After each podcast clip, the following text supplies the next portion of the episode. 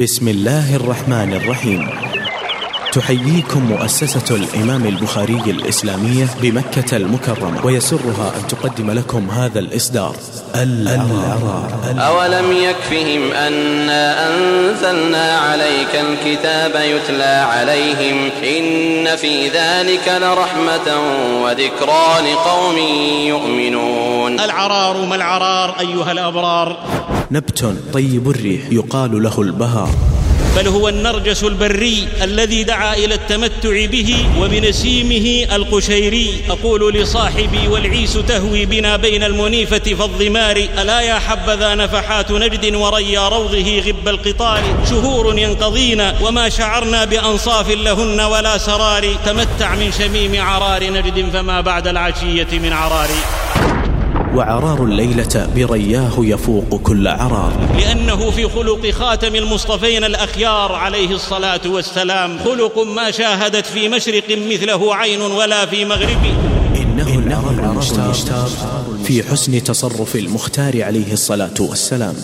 كان صلى الله عليه وسلم أحسن الخلق تصرفا. أنقذ العالم من هلك الضلال. قوم الدين وأعلى مجده. ثقف السؤدد تثقيف العوالي.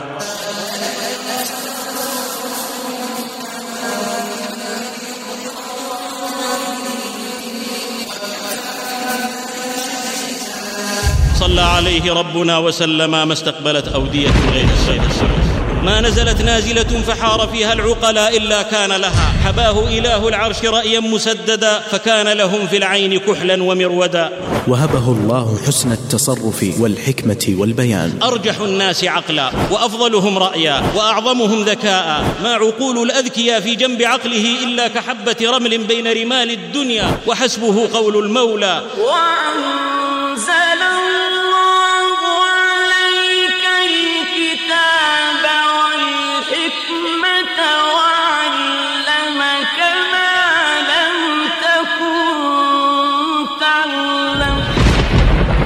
شواهد تصرفه عليه الصلاة والسلام. قام بحل حاسم سريع لمشكلة المهاجرين باعتماد أسلوب المؤاخاة بينهم وبين إخوانهم الأنصار. قائلا ما مضمونه للطرفين تآخوا في الله أخوين أخوين. ويؤثرون على أنفسهم ولو كان بهم خصاصة. ومن يوق شح نفسه فأولئك هم المفلحون. وفي دعوته. في المرحلة السرية من دعوته اختار دار الأرقم لتكون أعظم جامعة سرية لإعداد الدعاة وعمالقة القادة. ليقوموا بحمل راية تحرير البشرية من رق العبودية لغير رب البرية.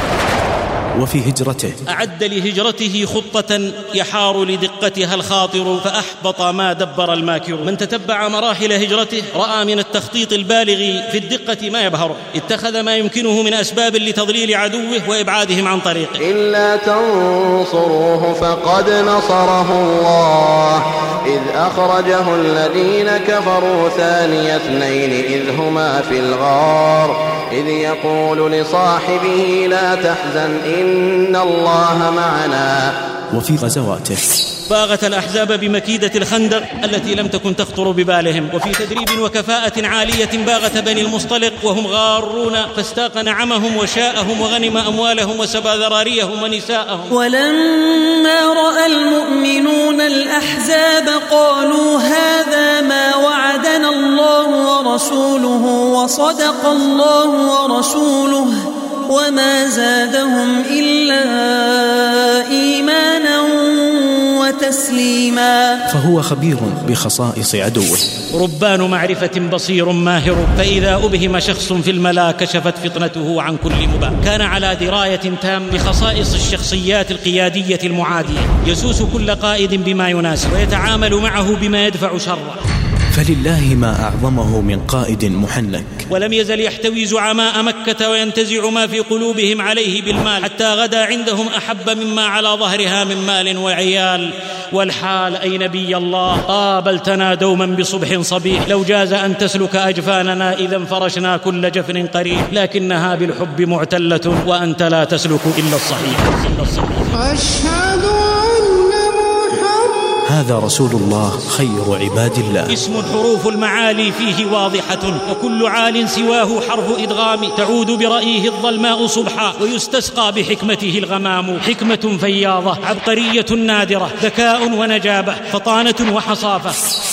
أيها الجيل دونك العرار المشتار في حكمة المختار. شمه تجد فوق ما تهوى وتختار. قد فاح نشر له فاستنشقنه ولا تعدل به العنبر الهندي والغارة وأخيرا ترفق أيها الحادي وعجبي نحوه عجبي. أريج المسك رياه وريح المندل الرطب ووداعا ووداعا وإلى. ملتقى إن لم يحل من حائل العرار محاضرة لفضيلة الشيخ علي بن عبد الخالق القرني. الحمد لله الحمد لله فالق الحب والنوى وخالق العبد وما نوى. نحمده حمدا كثيرا جما على جزيل فضله والنعمى. لا نحصي ثناء عليه ولو أثنى أحدنا ما أثنى. له الحمد ما أولاه بالحمد والثنى له الحمد حمدا طيبا يملأ السماء وأقطارها والأرض والبر والبحر.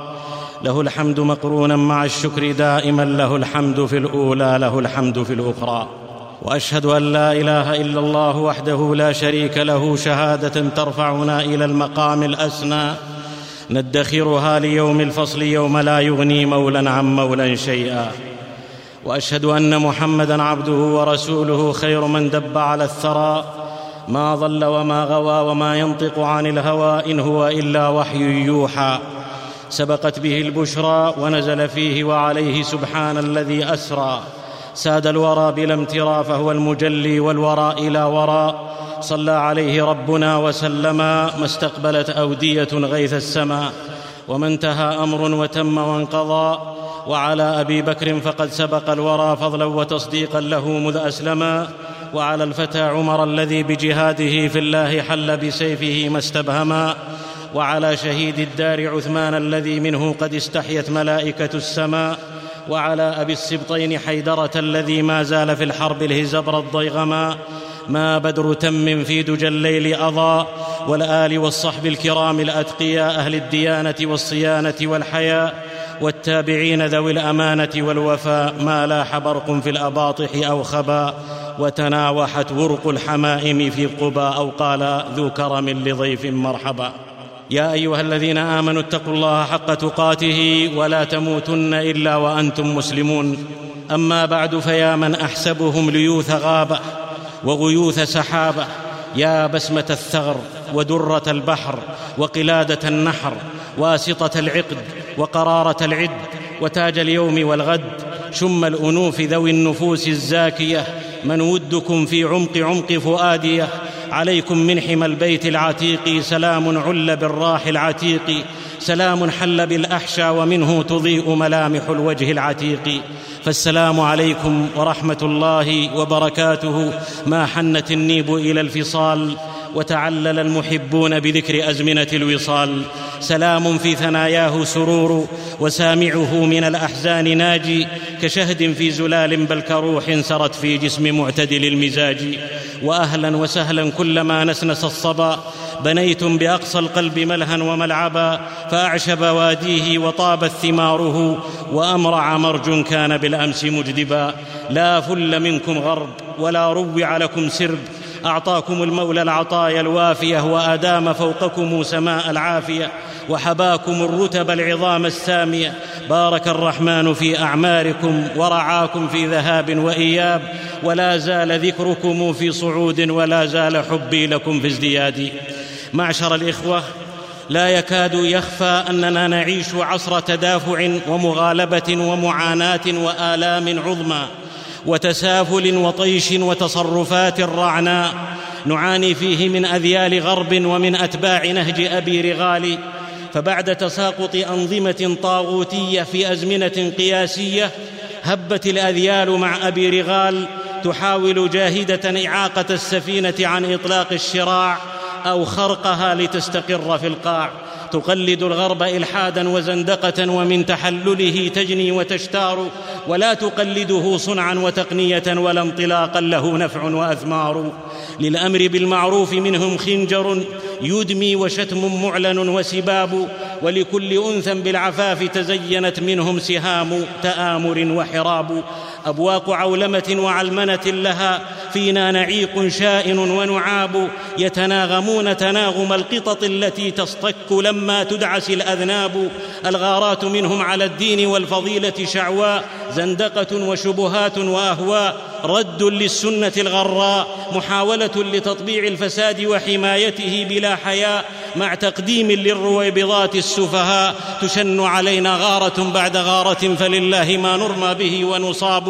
إذا ما مضى عنا مصاب أهالنا دهانا مصاب بعده ومصاب وضاقت علينا في الخطوب رحاب وقام مقام الرأس فيه ذناب يذاد عن العذب النمير بن حرة وللنذل فيه مورد وشراب ويملي على شم الرجال أراذل وتسطو على ليث العرين كلاب ويصدر المأفون والزنديق ويقال للرجل البليد محنك ويقال للأدب الرخيص عقيق وتغريد البلابل في خفوت ويطرق سمعنا صوت زعيق. إنه عصر وديدنه. أينما تنظر تجد عجبا أينما تنظر تجد ألما. فالشام تغرق في المدامع والدماء ويعيث قرد في المدائن غاصبا. مالي وبور ما تستغيث وما بدا شهم وهمام يشل الناهبا. والرفض ضد بني الإسلام قد كشفت ما أضمرت من نوايا مكرها حقبا وكشرت عن نيوب الحقد وارتكبت ما دونه بطشه لاك وما ارتكبا. وصارم العز في أيدي الابات نبا فاستبدلت بالجهاد اللهو والطربا. فلا غرابة إن ديست كرامتها ونال منها أعاديها ولا عجبا. أصابعها في النار تشوى ونذلها على جمرها المشبوب راح يهفهف. ماتت مشاعرهم فما لقلوبهم نبض يرق وما لهن عواطف. يأكلون مع الذئب ويصيحون مع الراعي. يتثاقلون عن الصلاح فإن بدا. وجه الفساد فمقبل ومقارف. في كل ناحية تظل كلابهم تعوي وتزحف في الطريق زواحف. والغرب يرضعهم برجس لبانه. هدم الشريعة حلمهم وخيالهم. وسيرجعون بخيبة في فألهم فدون ما يبتغون اليوم حوباء هيهات يخبو ضياء الحق وهو شجا للظالمين وللظمآن إرواء. قمم الفضيلة ما تزال حصينة مهما رماها بالمعاول فاسق والعروة الوثقى ستجمع شملنا يوما وإن رفع العقيرة ناعق ينابيع من الإسلام تسقى وربي لن تجف وسوف تبقى ينابيع وفي الجريان سيل تدك به زنادقة وحمقى ذباب صوتت من حول طود وقمته لهام النجم ترقى يحمل الإعصار في طياته مذهب الشر ويبقى مذهبي وكتاب الله محفوظ بما وعد الرحمن ما حي بقي وهو يجري في الشرايين وإن بات فينا صامتا كالمطرق. إن حكمنا بأخلاقه حياتنا ما نيل منا أبدا. والله لو كادوا السنين وخططوا لا يحلمون بماء الرقراق. فدونك أخلاق القرآن ماثلة للعيان في سيرة وشمائل من خلقه القرآن عليه الصلاة والسلام. ألذ من النعمى وأحلى من المنى وأحسن من وجه الحبيب المواصل. أطالعها في كل وقت فأجتلي عقائل يغلي مهرها كل عاقل.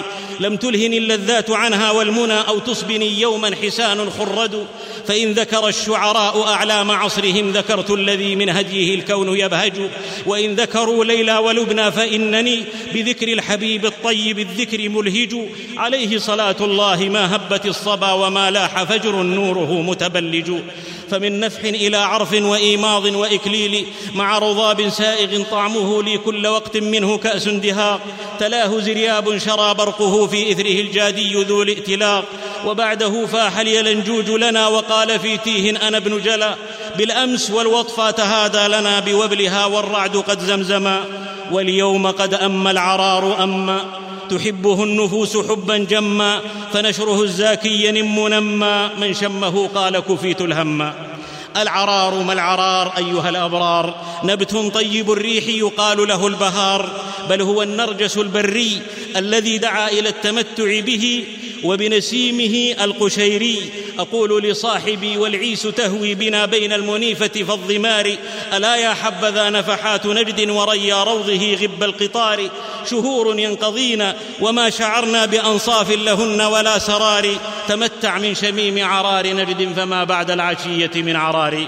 وعرار الليلة برياه يفوق كل عرار لأنه في خلق خاتم المصطفين الأخيار عليه الصلاة والسلام.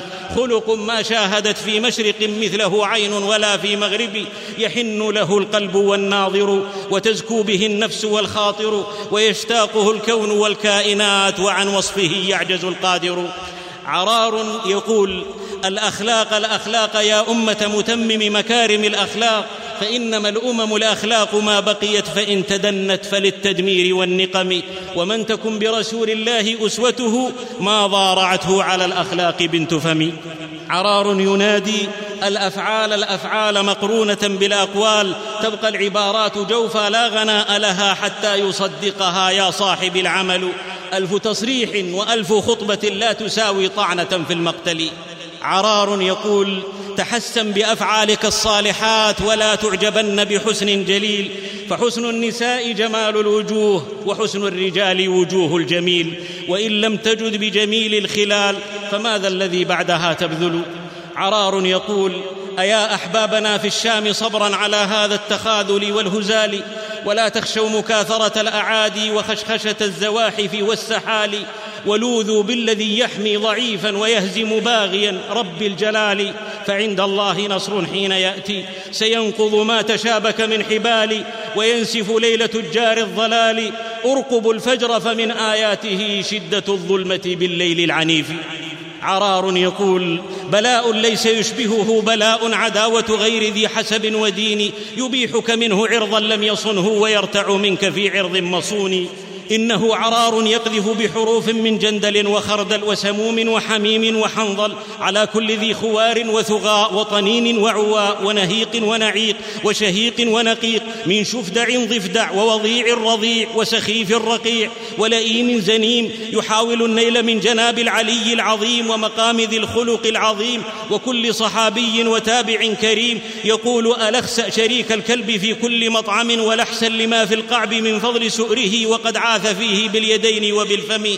تقاصر فما شمس الظهيرة كالسها ولا الضيغم الضار. يرجع زأره بأجمته كالكلب في قفره عوى. رويدك أقصر فإني سهيل متى يطلع عما تولد الزناء. سأحليك من لآل القوافي أحرفا. تفسد الحجا والأديم. إن لي في مقاصد الهجو أرقى سلم. لو وجدت عرضا سليما أنت لؤم وأصل أصلك لؤم وهو لؤم. أماك فاللوم لوما. ولا أنت الزنيم معنى وسيما. الهجو لما أن هجوتك قال لي لم تهجه بي بل به تهجوني فكن كيف شئت وقل ما تشاء وأبرق يمينا وأرعد شمالا نجا بك لؤمك منجى الذباب حمته مقاذيره أن ينال فلا شيمة فيك ولا نخوة ترجى ولست لمدح تصلح لا ولا هجا فدونك دونك هذا الدواء ففي مثل لؤمك قد جربا وعذرا لهذه الوجوه الوضا فعند الضرورات نأتي الكنيفا فخذ من خرا هر وكلب مبرص مسن بهيم اللون ليس بأبلق وصيره أقراصا صغارا وحلها بريقك وابلع تفلها وتمطقي وغرغر به عند الرقاد وبقبقي وخذ منه ما تهوى على الريق والعقي وداوم على هذا الدواء فإنه من أفضل شيء تغتذيه وأوفقي وإياك لا تسأم وخذ بوصيتي فإنك إن تأخذ بها لا توفقي على أنه صعب معاناة أحمق. ويا جعسويه احس الذي قد جنيته فمثلك حاسم ما جناه وشارب وإن عدتم عدنا وكانت نعالنا حضورا لأقفاكم ولطم المناخر ولولا اتقاء العي لم أهج مثلكم ولا فهت فيكم بالقوافي الفواغر. وما لجلالكم أهجو ولكن رأيت الكلب يرمى بالحجارة. فلو وزنت منك الألوف وألفها بنعل له فاقتك مجدا نعاله. إنه رسول الله بل خليل الله أقسم الله بحياته وبلده وكتابه وعلى عظيم خلقه ورفع ذكره وقرن اسمه باسمه ورضاه برضاه وطاعته بطاعته وحبه باتباعه خير من طلعت عليه الشمس. شهد بها العقل والنقل والحس واليوم والأمس والإشارة والهمس. فدته نفسي وتفديه أعاديه بل كل ما فوق ظهر الأرض يفديه. هو الرأس المقدم والسنام أضاء الصبح في يمن وشام لذي عينين وانقطع الكلام. صلى عليه ربنا وسلم ما استقبلت أودية غيث السماء. عرار يقول ويحدو مهلا حبيب القلب لا تترددي واثني الأعنة صوب أخلاق النبي حط الرحال وكن مقيما آمنا تحظى بكل الخير من رب علي. العرار المشتار في حسن تصرف المختار عليه الصلاة والسلام. إذا شمه في الغرب من في المشارق تمايل نشوانا به طول دهره ويهنيه ما يلقى هناك وما لقي. وتصرفه ما تصرفه. روض معطار غب الأمطار. عاطر الريا رائع المحيا يروي الظما يشفي الظنا. أشتاقه شوق العليل إلى الشفا. يا للعلا إذ أنه في المصطفى. صلى عليه ربنا وسلم ما استقبلت أودية غيث السماء. كان صلى الله عليه وسلم أحسن الناس تصرفا. بصير بأعقاب الأمور كان ما يخاطبه من كل أمر عواقبه وذو يقظات مستمر مريرها إذا الدهر لاقاها اضمحلت نوائبه. أرجح الناس عقلا وأفضلهم رأيا وأعظمهم ذكاء. ما عقول الأذكياء في جنب عقله إلا كحبة رمل بين رمال الدنيا وحسبه قول المولى. وعلمك ما لم تكن تعلم وكان فضل الله عليك عظيما. ما نزلت نازلة فحار فيها العقلاء إلا كان لها. حباه إله العرش رأيا مسددا فكان لهم في العين كحلا ومرودا. تصرفاته حتى قبل البعثة ثابتة محكمة مسددة ملهمة محررة مسلمة. عن البحر حدث ما تحدثت آمنا فإنك ما تسهب فأنت مؤيد. دهم السيل قبل البعثة البيت فهدمه وقامت قريش لتبنيه. ولما بلغت موضع الحجر اختلفت في من يكون له شرف وضعه في موضعه. كل يريد أن يستأثر به. الخلف يشتد ويتلظى والحيرة تتشظى والناس يكاد يأكل بعضهم بعضا وظل الخلف يرميهم كذا بطنا إلى ظهري. كما قد تفعل الريح بكثب الرمل في البر. صاروا في أضيق من بياض الميم وصدر اللئيم حتى أشار مشيرهم بأن أول داخل من باب المسجد هو المحكم فيهم. تسمرت الأعين في الباب وإذا الداخل الأول من باب المسجد هو الصادق الأمين بأبي هو وأمي صلوات الله وسلامه عليه. فضجوا مجمعين رضينا بالأمين رضينا كفى قوما بصاحبهم خبيرا. فالناس في مكة أجمعون يرون فيه الصادق المأمون وحكم الأمين في ذي المعضلة فجاء بالحكم الذي ما أعدله. بسط رداءه ثم وضع الحجر عليه. ثم أمر من كل بطن برجل فأخذوا بنواحي الثوب ورفعوه حتى حاذوا به موضعه ثم أخذه بأطهر وأشرف يد تحمله فوضعه في موضعه. وقضى على مشكلة حار فيها ذو الأحلام والنهى وكادوا يحكمون فيها حد الظبا فكان لها الألمعي الذكي الوفي الأبي العلي الشيم. صلى عليه ربنا وسلم ما استقبلت أودية غيث السماء. تصرفه نبع نمير محبب تلذ به الآذان والقلب يسحر. قام بحل حاسم سريع لمشكلة المهاجرين باعتماد أسلوب المؤاخاة بينهم وبين إخوانهم الأنصار.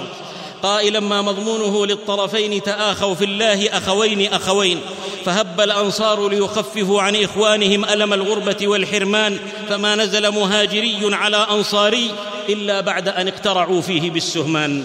وفي كرم لا نظير له في تاريخ البشرية.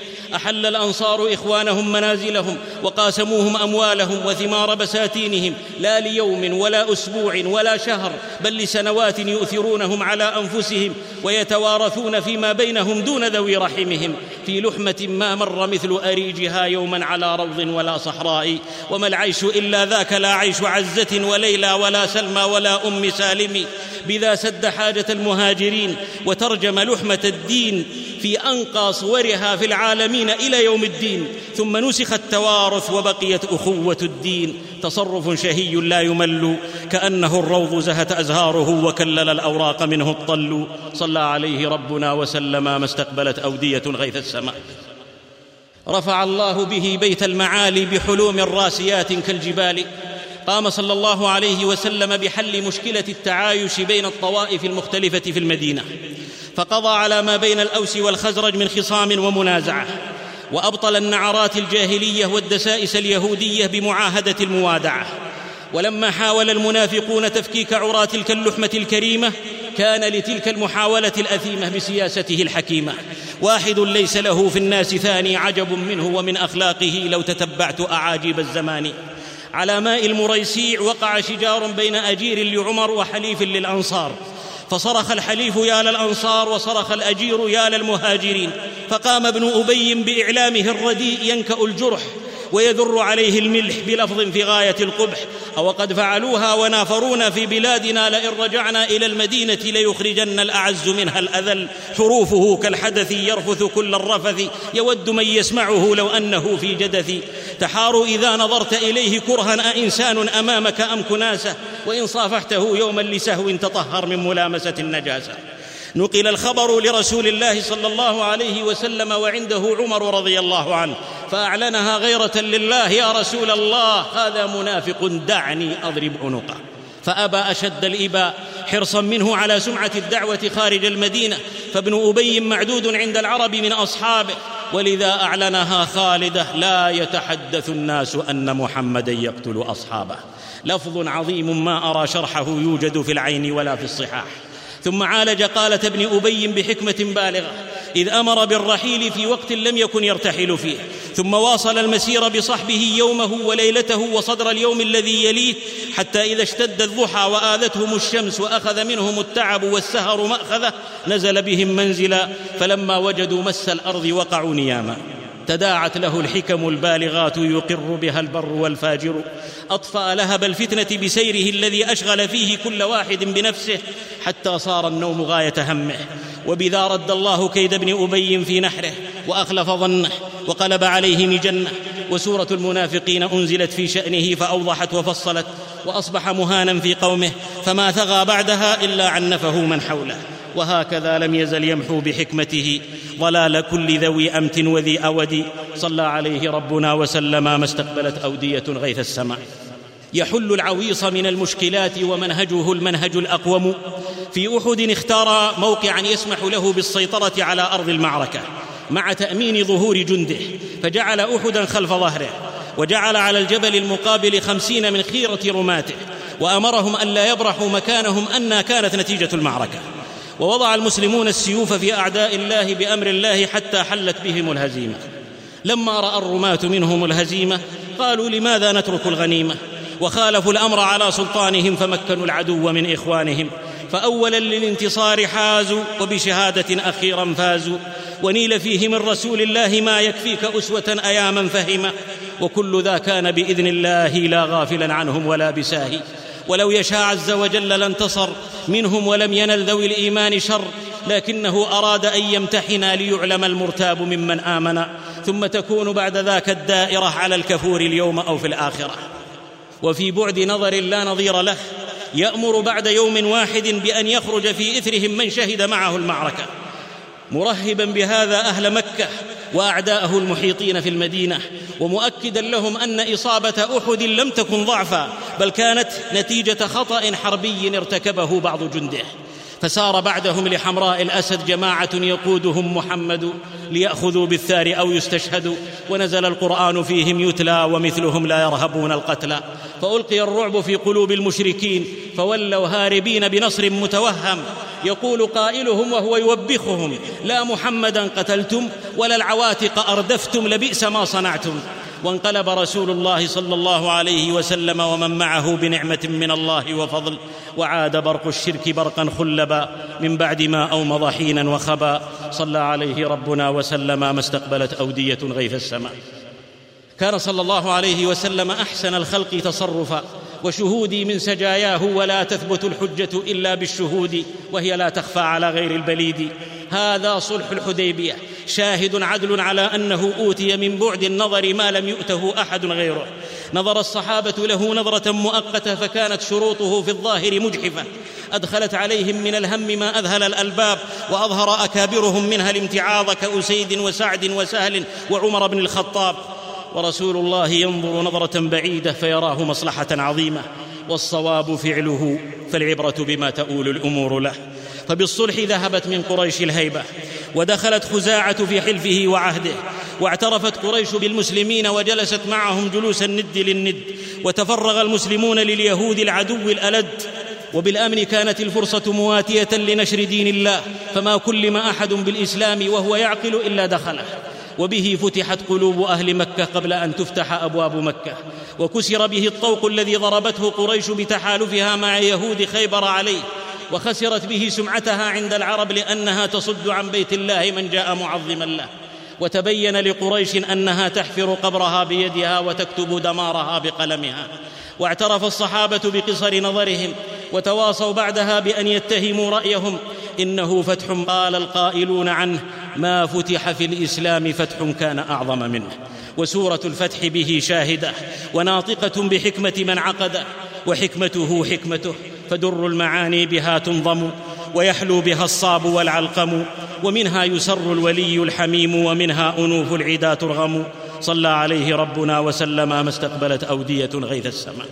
كان صلى الله عليه وسلم أحسن الخلق تصرفا. أنقذ العالم من هلك الضلال قوم الدين وأعلى مجده ثقف السؤدد تثقيف العوالي في المرحلة السرية من دعوته اختار دار الأرقم لتكون أعظم جامعة سرية لإعداد الدعاة وعمالقة القادة. ليقوموا بحمل راية تحرير البشرية من رق العبودية لغير رب البرية. والمصدر الوحيد الذي يتلقاه تلاميذ تلك الجامعة الأبية هي الآيات القرآنية. فكانوا صورة حية عملية لتوجيهاتها الربانية جسدوا بها أعظم دعوة عرفتها البشرية. هم الجبال وأما غيرهم فربا ما غاب بدر دجا منهم ولا غربا إلا وأشرق بدر كان محتجبا. ولعل من حكمته في اختيار دار الأرقم كما تأمل بعضهم ورقم أن الأرقم لم يكن معروفا بإسلامه فما كان يخطر ببال أحد أن يتم اللقاء في داره. ولأن الأرقم من بني مخزوم وهم حملة لواء التنافس والحرب ضد بني هاشم. فلن يخطر بالبال أن يتم اللقاء في قلب صفوف الأعداء. ولأن الأرقم فتى في السادسة عشرة أو دونها فلن يخطر ببال قريش أن تبحث في بيوت الفتية بل تتجه لبيوت أكابر أصحابه. هكذا كان يأخذ بالأسباب متوكلا على ربه. ليكون أسوة لمن بعده. لقد كان لكم في رسول الله أسوة. صلى عليه ربنا وسلم ما استقبلت أودية غيث السماء. كان صلى الله عليه وسلم أحسن الخلق تصرفا. أعد لهجرته خطة يحار لدقتها الخاطر فأحبط ما دبر الماكر. من تتبع مراحل هجرته رأى من التخطيط البالغ في الدقة ما يبهره اتخذ ما يمكنه من أسباب لتضليل عدوه وإبعادهم عن طريقه. تقنع وذهب إلى بيت أبي بكر بالهاجرة ولم يعهد عنه أنه يأتيه في مثل تلك الساعة. ثم طلب من أبي بكر أن يخرج من كان عنده. ثم أخبره أن الله أذن له بالهجرة. وحصر المعرفة بهجرته في علي وأبي بكر وأهله حتى لا يذيع خبره. ثم خرج من خوخة في ظهر بيت أبي بكر للتمويه على قومه. وأمر عليا أن يبيت في فراشه تلك الليلة. واستأجر دليلا خريتا مشركا مأمونا. ودفع له الرواحل يرعاها وواعده بعد ثلاث.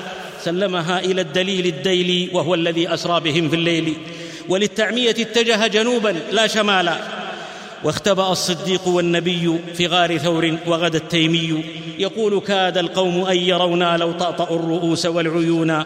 والمصطفى يقول نحن اثنان ثالثنا منزل القرآن. ويستنفر بيت أبي بكر كله. عبد الله يستمع لما يقول الناس ثم يأتيهم في المساء بما يكون في يومه. وأسماء تأتيهم بالطعام كل ليلة. وعامر الراعي يرعى الغنم في نهاره. ثم يريح إذا أمسى عليهم فيسقيهم ويمحو أثر أسماء وعبد الله. ثم يعود فيسرح مع الناس ولا يعلمون أين مبيته. وانطلقوا بعد ثلاث معهم. مولى أبي بكر لكي ينفعهم وسلكوا طريقا غير معهود وهو طريق الساحل. وإذا سئل أبو بكر عن الرسول قال هذا الرجل يهديني السبيل ويمضيان معهما الدليل وامتلأت بالرصد السبيل حتى إذا أدركهم سراقة أتاه ما ليس به من طاقة وقدما قباء الاثني عشر من ذلك الشهر كما قد أثر وكانت الأنصار في انتظارهم يهيئون نزلا في دارهم. وفي بني عمرو بن عوف بقباء حط النبي رحله يا مرحبا. هكذا معشر الإخوة. علمنا رسول الله حقيقة التوكل على الله فالتوكل حاله والأخذ بالسبب سنته. ولا تمكين إلا بالاقتداء به. لقد كان لكم في رسول الله أسوة. صلى عليه ربنا وسلم ما استقبلت أودية غيث السماء. كان صلى الله عليه وسلم أحكم الخلق تصرفا. كان للأمة عينا ويدا والحسام العضب والركن الأشد فعلت آراؤه ما لو جرى معها العضب اليماني لاكدى لم يستطع عدوه أن يباغته مرة واستطاع أن يباغت عدوه في جل غزواته بما لم يعهده أبو الحزم يقظان البصيرة لم تنم له أعين والسادر الغمر نائم. في المدينة يهود ومنافقون كما تعلمون وأعراب عيون لأهل مكة وأنباط عيون للروم مندسة. ولكي تنقل العيون معلومات خاطئة إلى أوليائها قلما أراد غزوة إلا ورى بغيرها فصير رأيه في البيد جيشا ومن حزم الأمور له ربايا. بعث ابن جحش رضي الله عنه على سرية وأعطاه كتابا أمره الا يفتحه إلا بعد يومين من مسيره ثم يمضي لما أمره به. فما عرف أحد من أهل المدينة جهة وواجب تلك السرية. وبعد يومين فتح الكتاب فإذا فيه أمر بالتوجه إلى نخلة واستطلاع أخبار عدوه فسمع ابن جحش وأطاع ونفذ المهمة في اتباع وأشاع طاعته فرض علينا واجب ويل لمن عن أمره السامعة. وأخفى نواياه في غزوة الفتح عن أقرب الناس له كأبي بكر وأهله. قصد وورى واخفى وعم واستطاع أن يحرك جيشا عدده عشرة آلاف دون أن يعرف عدوه حركته حتى صار قريبا من مكة. ثم هاجمهم من محاور أربعة فأربكهم واضطرهم إلى توزيع قواتهم وغياب التنسيق فيما بينهم فأسقط في أيديهم واستسلموا بأجمعهم. ما سار مسيرا إلا تقدمه من يستطلع طريقه وما نزل منزلا إلا استطلعه قبل أن ينزل فيه وأقام الحراسة بسيف مبيد ورأي سديد وعزم شديد وأنف أشم. لما غزا بني لحيان تحرك باتجاه الشام فلما انتشر خبر تحركه جهة الشام عاد بقواته فجأة إلى بني لحيان فباغتهم في المكان وكان ما كان. وفي غزاة خيبر تحرك إلى الرجيع قريبا من غطفان ثم أرسل قوة صغيرة إلى معسكر غطفان وعاد بقواته إلى خيبر في هدوء واطمئنان فأوهم غطفان أنه يريدهم وأوهم أهل خيبر أنه لا يريدهم وحال دون تعاون الطرفين على قتاله بخداعهم ثم سار في ليلة يظل بها القطع حتى وصل خيبر وأكمل تطويقها فما علمت يهود حتى أصبحت فساء صباحها وكانوا يخدمون وهم قعود فصاروا يصفعون وهم قيام. وباغت الأحزاب بمكيدة الخندق التي لم تكن تخطر ببالهم. وفي تدريب وكفاءة عالية باغت بني المصطلق وهم غارون فاستاق نعمهم وشاءهم وغنم أموالهم وسبى ذراريهم ونساءهم. واحد ليس له في الخلق ثاني دونه الناس جميعا والربا ابدا تنحط عن شم الرعان. ولم يزل في جهاده يتصرف بحكمة بالغة ومهارة فائقة بفعل يقول لسار الليالي إلى جبل العز يا سارية. يهدد تجارة قريش الطاغية الباغية فعيرهم قد أقبلت من الشآم ومعها المال الحلال والحرام فخرج النبي في جماعة يطلب تلك العير والبضاعة. لكنه جاء الصريخ المنذر يقول يا قريش هل لا تنفروا؟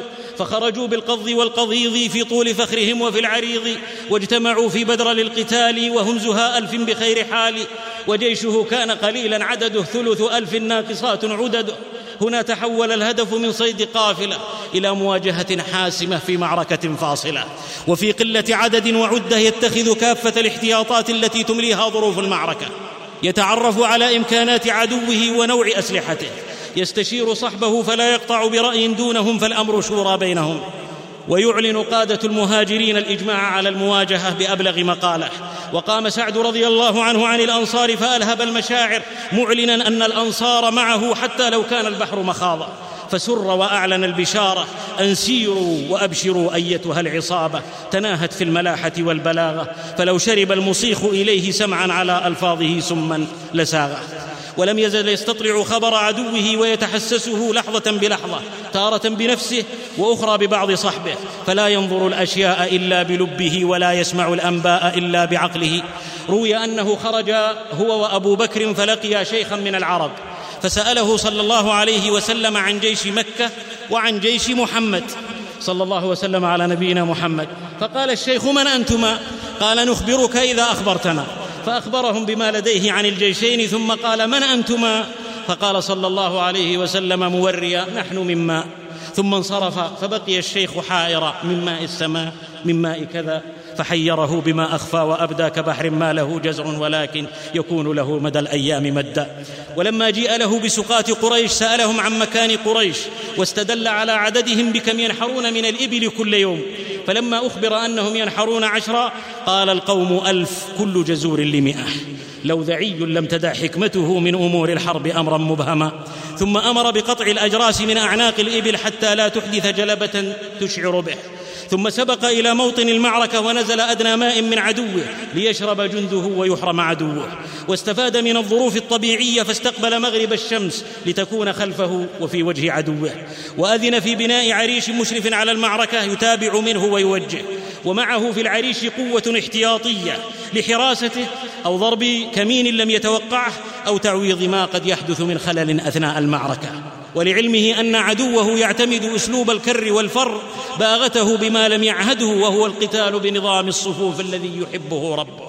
جعل الصفوف الأمامية لأصحاب الرماح لصد هجمات الفرسان والصفوف الأخرى من أصحاب النبال لرمي المهاجمين. وبعد أن يذهب زخم الهجوم وشدته تتقدم الصفوف متعاقبة لتزحف على العدو فتهزمه وتطارده فولى الأمور لأربابها وأهدى السيوف لأجفانها. وكانت التعليمات الأخيرة منه لجيشه بألا يسلوا السيوف حتى يغشاهم العدو وألا يرموهم حتى يدنوا منهم إن دنا القوم منكم فانضحوهم وأمر بألا يكثروا من الرمي استبقاء للذخيرة واستبقوا نبلكم. ثم دفعهم إلى السماء مزهدا في الأرض. قوموا إلى جنة عرضها السماوات والأرض. والتحم القتال بين المسلمين والمشركين وانجلى الحق اليقين. ورفع الرسول كفي الدعاء إلى المهيمن المجيب من دعا. فانهزم الجمع وولوا الدبر كما قضى الرحمن ذاك في الزبر. ونكص الشيطان للفرار وقال ما أنا لكم بجاري فانكشف الغبار عن سبعين. قد قتلوا وأسروا سبعين. وقذفوا ببئر بدر كلهم ووقف النبي مبكتا لهم أن قد وجدنا ما وعدنا حقا فهل وجدتم ما وعدتم حقا؟ وسمعوا القول ولو أجابوا لكان قول نعم الجواب وقد مضت سنة ذي العرش بذا وكل باغ فجزاؤه كذا.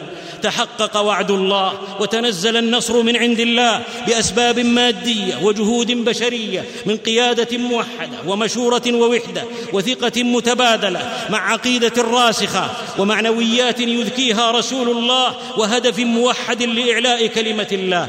الغليم منهم في أتون المعركة وهمه أبو جهل. لمه؟ أخبرت أنه يسب رسول الله والذي نفسي بيده. لئن رأيته لا يفارق سوادي سواده حتى يموت الأعجل منا. تسير بها الركبان شرقا ومغربا فمن منشد يشدو بها ويغرد. فيا أيتها الأمة رعاة ورعية لقد كان لكم في رسول الله أسوة. صلى عليه ربنا وسلم ما استقبلت أودية غيث السماء. كان صلى الله عليه وسلم أحسن الخلق تصرفا.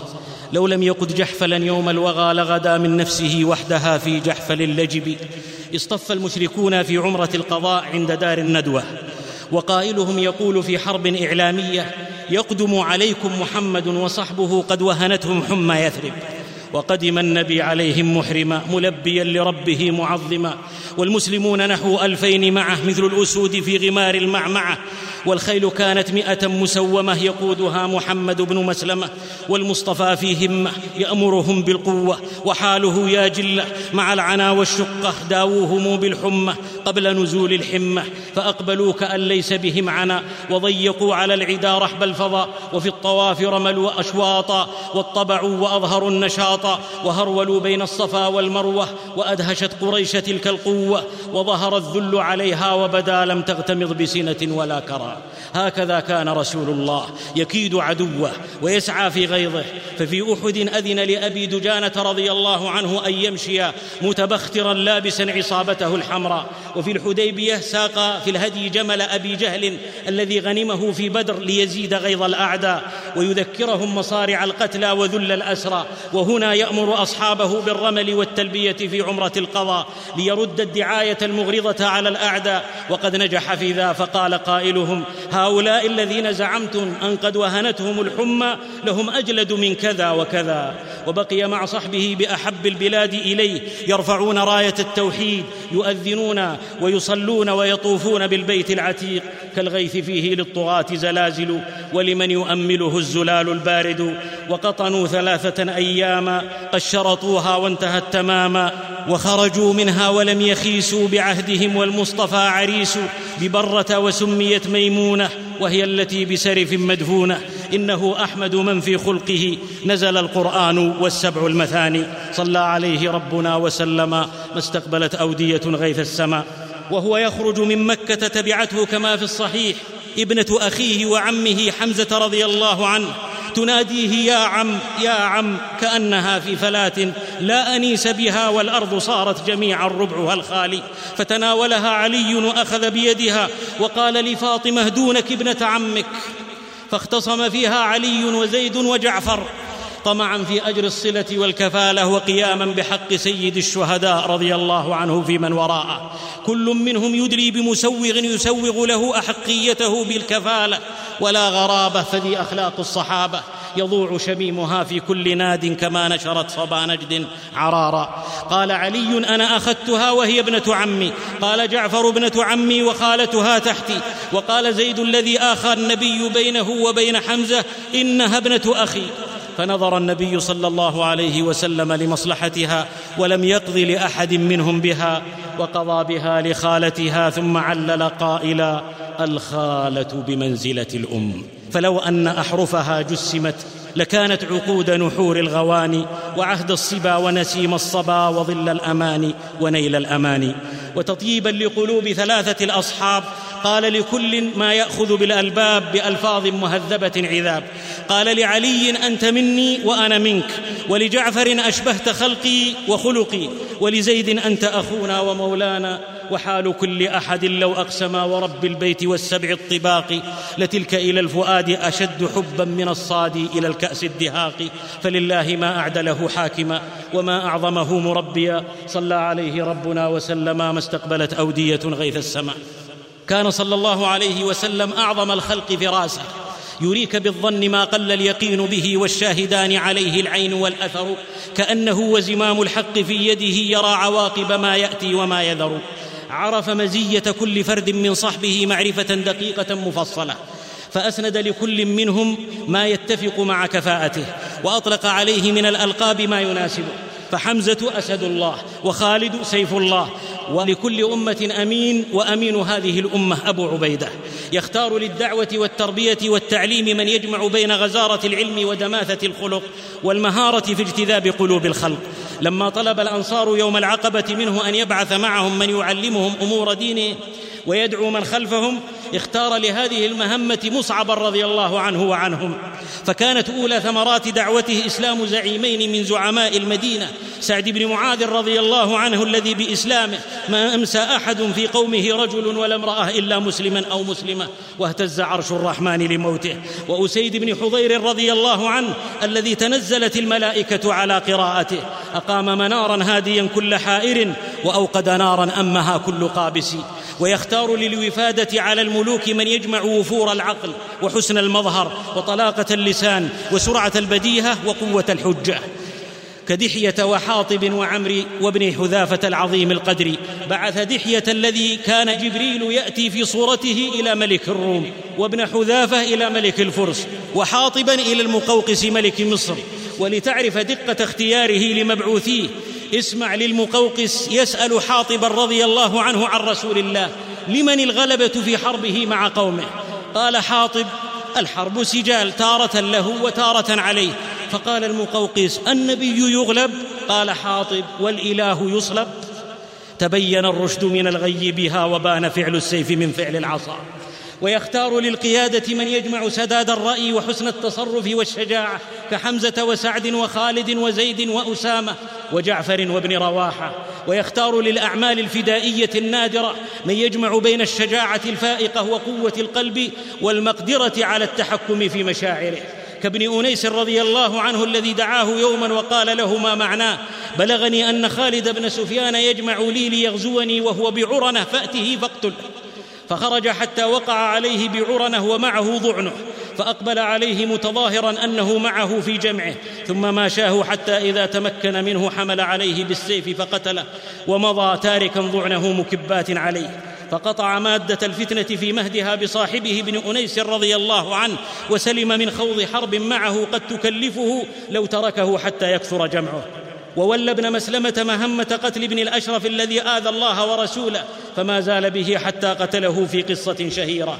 وولى أسامة حبه وابن حبه وهو في السابعة عشرة الإمارة. وفي الجيش الشيخان وكبار الصحابة وقال ما معناه؟ إنه لخليق بالإمارة.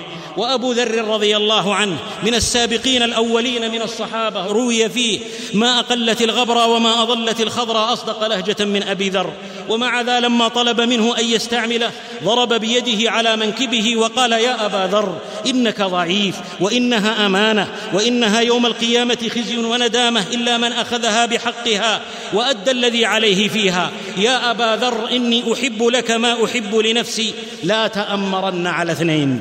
وأبو ذر هو أبو ذر الذي أسلمت قبيلته على يديه وصدع بإسلامه من أول وهلة بمكة في شجاعة فذة. ولعل العلة كما قال الأئمة أن فيه حدة والإمرة تحتاج لحزم ومداراه لا حدة.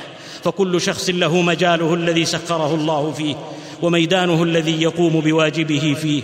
لقد كان لكم في رسول الله أسوة دعاة ومربين وأئمة. صلى عليه ربنا وسلم ما استقبلت أودية غيث السماء. كان صلى الله عليه وسلم أحسن الخلق تصرفا. له الله من راتق في الورى أمورا كبارا ومن فاتق فبارق عارضه وامض وعارض حكمته ممطر. إنه نبي مرسل وقائد بارع يعرف مدعويه حق المعرفة. ويتعامل مع كل منهم على ما يعلمه منه. يعطي من يرى أن المال والجاه والأعطيات تثبته ويكل أقواما إلى ما في قلوبهم من الإيمان بالله ومحبته. قرر ذلك كما في الصحيح بقوله إني أعطي أقواما أخاف هلعهم وجزعهم وأكل أقواما إلى ما جعل الله في قلوبهم من الخير والغنى منهم عمرو بن تغلب. قال عمرو فوالله ما أحب أن لي بكلمة رسول الله حمر النعم إن شرقت فالقلب مسكنها والقلب مسكنها إذا ما غربت. لقد استمال بالمال قلوب المؤلفة قلوبهم لأن المادة لم تزل طاغية على تفكيرهم ولم يستشعروا بعد حلاوة الإيمان في قلوبهم. حتى قال أحدهم ما زال رسول الله يعطيني وهو أبغض الخلق إلي حتى ما خلق الله شيئا أحب إلي منه. ولذلك وزع غنائم حنين في مسلمة الفتح الذين لم يتمكن الإيمان من قلوبهم ليثبتهم. وفي المؤلفة لاستجلاب قلوب أتباع يرضون إذا رضي رئيسهم. أما الأنصار وكبار المهاجرين الذين أبلوا ونصروا وآووا وبايعوا ووفوا فلم يعطوا من الغنائم شيئا ووجدوا في أنفسهم إذ لم يصبهم ما أصاب غيرهم. وقال بعضهم يغفر الله لرسوله يعطي قريشا ويتركنا وسيوفنا تقطر من دمائهم. فبادر سعد بن عبادة رضي الله عنه بنقل ما جرى لرسول الله صلى الله عليه وسلم مهملا قالة قومه فأمره بجمعهم دون غيرهم ثم وقف فيهم مواجها ومكاشفا ومعالجا مذكرا لهم بنعمة الله عليهم به. ألم أجدكم ضلالا فهداكم الله به. واضعا نفسه مكانهم متكلما بلسان حالهم. أما والله لو شئتم لقلتم فصدقتم وصدقتم. أتيتنا مكذبا فصدقناك. ثم حرك كوامن نفوسهم معترفا بفضلهم وعلو شأنهم. مبينا أنه ما حرمهم إلا اعتقادا منه. بعلو كعبهم في الإيمان قائلا لهم. أوجدتم يا معشر الأنصار في أنفسكم في لعاعة من الدنيا. تألفت بها قوما ليسلموا ووكلتكم إلى إسلامكم. ألا ترضون يا معشر الأنصار أن يذهب الناس بالشاة والبعير وترجعوا برسول الله إلى رحالكم؟ والذي نفسي بيده لولا الهجرة لكنت امرأ من الأنصار. ولو سلك الناس شعبا وسلكت الأنصار شعبا لسلكت شعب الأنصار. اللهم ارحم الأنصار وأبناء الأنصار وأبناء أبناء الأنصار. تناقلها الأنصار عنه فأصبحت تجاب بها أرض وتطوى سباسب فضاربة في الأرض وهي مقيمة كأن مطاياها الجنوب أو الصبا. نقلهم بها من حيازة شاة وبعير لحيازة البشير النذير وزودهم الدعاء الأثير. فانهالت الدموع فرحا ولهجت الألسن رضينا برسول الله قسما وحظا. وحال كل واحد منهم والله ما أنت وأهل العلا. إذا تأملتهم وانتقيت إلا كبيت الله في فضله على بيوت الناس والكل بيت. ذهب الناس بالشاة والبعير وبقي في معيتهم السراج المنير. ترك أحب بلاد الله إليه واختار من بايعه وآواه وناصره. ترك من أعطاهم مئات الإبل وآلاف الشياه إلى نعمهم ومضى مع الأوفياء الخلص كما وعدهم. المحيا محياهم والممات مماتهم. مضى معهم راجيا أن يبقوا فئة نقية يحدوها شيء غير اهتمامات الذهب والفضة وهو موعود بيعة العقبة. فما لنا إن وفينا يا رسول الله؟ قال لكم الجنة. قالوا ربح البيع لا نقيل ولا نستقيل. مضى في معيتهم معلنا لهم. أن هذه لن تكون الأولى التي يعطى فيها الناس ويحرمون ولن تكون الآخرة. أما إنكم ستلقون بعدي أثرة فاصبروا حتى تلقوني على الحوض في الآخرة. فالناس يوعدون بالحطام وهم بحوض سيد الأنام. ذهبت الشاة والبعير وبقي للأنصار البشير النذير. فالناس يرجعون بالحطام وهم بحوز سيد الأنام. حداؤهم في ذا السفر خذوا الجمال والشياه والبقر فقد أخذنا عنكم خير البشر قطعنا العلائق عن غيره كما قطع المشرفي الأديم. أرأيتم معشر الإخوة عطاء في محله جلب القلوب نحوه ومنع في محله كان فخرا لأهله بعد وضوح سببه. مال من سبيل الله صرف في سبيل الله دخل به أناس في دين الله وثبتت به قلوب على محبة الله وخير الهدى هدى رسول الله صلى عليه ربنا وسلم ما استقبلت أودية غيث السماء. كان صلى الله عليه وسلم أعظم الخلق وأحسنهم تصرفا. حكمة قد شهد الخصم لها أخذ الغارب منها والسنام. كلما اعوجت أمور والتوت قوم المعوج منها فاستقام. كان عليه الصلاة والسلام يحتوي الكفاءات المتميزة ثم يوظفها لخدمة دينه ودولته وأمته.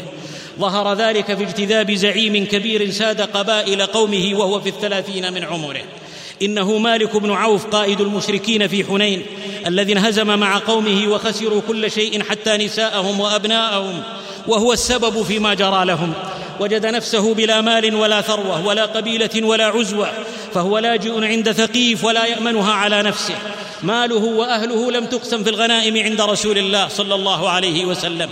وحين قدم وفد هوازن قال ما فعل مالك؟ قالوا هو بالطائف مع ثقيف. ففي تدبير محكم لإسلامه قال فيما روي عنه أخبروه إنه إن أتاني مسلما رددت عليه أهله وماله وأعطيته من الإبل مئة. رجع قومه فأخبروه فوجد في كلمات رسول الله منقذا من أزمته فخرج سرا وقدم على رسول الله وأعلن إسلامه بين يديه فرد عليه ماله وأهله وأعطاه من الإبل مئة كما وعده.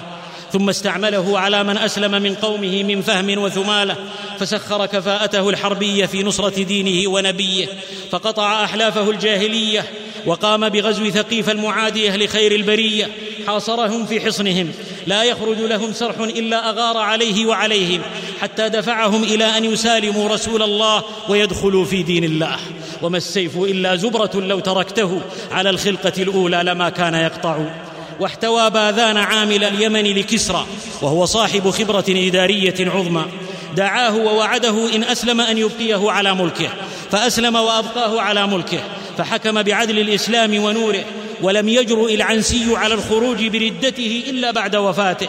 لم يرضع الذل من ثدي مربية حتى يشب ولم يصبر على عار ولم يزل يحتوي زعماء مكة وينتزع ما في قلوبهم عليه بالمال حتى غدا عندهم أحب مما على ظهرها من مال وعيال. والحال أي نبي الله؟ قابلتنا دوما بصبح صبيح. لو جاز أن تسلك أجفاننا إذا فرشنا كل جفن قريح. لكنها بالحب معتلة وأنت لا تسلك إلا الصحيح. فلله ما أعظمه قائدا محنكا وداعية مسددا واداريا حكيما مجربا ونبيا مرسلا. صلى عليه ربنا وسلم ما استقبلت أودية غيث السماء. كان صلى الله عليه وسلم خبيرا بخصائص عدوه. ربان معرفه بصير ماهر فاذا ابهم شخص في الملا كشفت فطنته عن كل مبام كان على درايه تامه بخصائص الشخصيات القياديه المعاديه. يسوس كل قائد بما يناسبه ويتعامل معه بما يدفع شره.